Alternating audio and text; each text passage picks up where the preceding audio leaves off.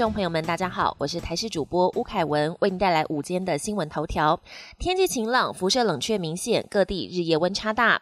中央气象局表示，各地今天大多仍为晴到多云的天气。由于天空云少，加上风力偏弱，夜间辐射冷却作用非常明显，各地早晚气温仍低。清晨中部以北普遍只有六到九度低温，桃竹苗地区更有六度以下低温发生的几率。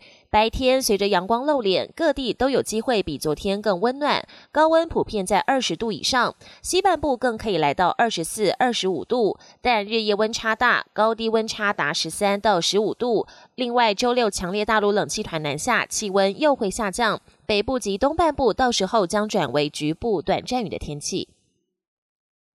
杨志良批染疫医师持续延烧，医界齐炮轰。前卫生署长杨志良在政论节目上表示，按八三八染疫医师因为没有落实防疫 SOP，自觉没事，才导致后续需要框列多人。更说，假设我是院长，我第一个事情就是把他开除，引发医界多位医师不满。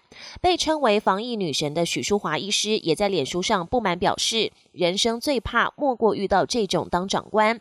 台大医院妇产科医师施景。中则在脸书感叹：医师若在前线以做防护，冒着自己安危仍被感染，有如上战场的将士奋勇抗敌，不幸受伤，回朝之后却被严惩，更重炮批杨志良。现在不是他当卫府部长，算是台湾人的福气。阳明山水牛接连死亡，养管处拆十四处刺网拟改电木器。阳明山水牛因为营养不良，从去年至今已经死亡三十八头。关心水牛的民众及学者不断疾呼阳明山国家公园管理处将流刺铁网拆除，使水牛得以自由活动、四处觅食。阳管处处长表示，辖区范围东南侧的铁网几乎全数拆除，并且依专家会议的意见，正研议改成低电流、不易造成伤害的电木器。国际焦点：传染力恐更强，美、俄州惊见两新型变种病毒株。美国疫情持续失控，在此同时传出可能源自美国本土的新冠变种病毒株。美国科学家在俄亥俄州哥伦布市发现两种新的新冠病毒变种病毒株，而这两种病毒株很可能都是在美国本土发生的变异种。研究人员发现，美国变种病毒的传染力似乎更强，但目前尚未确认变种病毒株在俄亥俄当地传播的程度。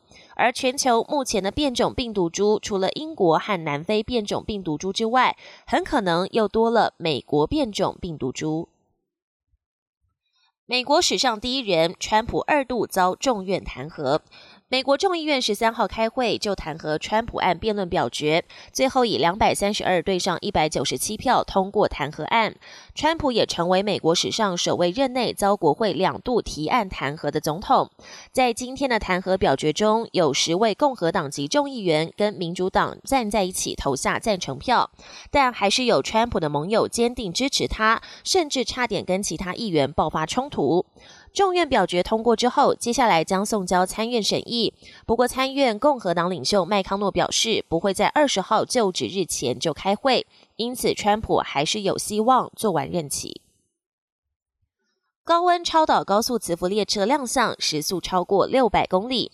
中国四川的西南交通大学十三号举办高温超导高速磁浮列车的启用仪式，首次公开中国自产高速磁浮列车雏形。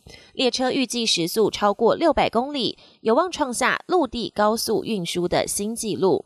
本节新闻由台视新闻制作，感谢您的收听。更多内容请锁定台视各节新闻与台视新闻 YouTube 频道。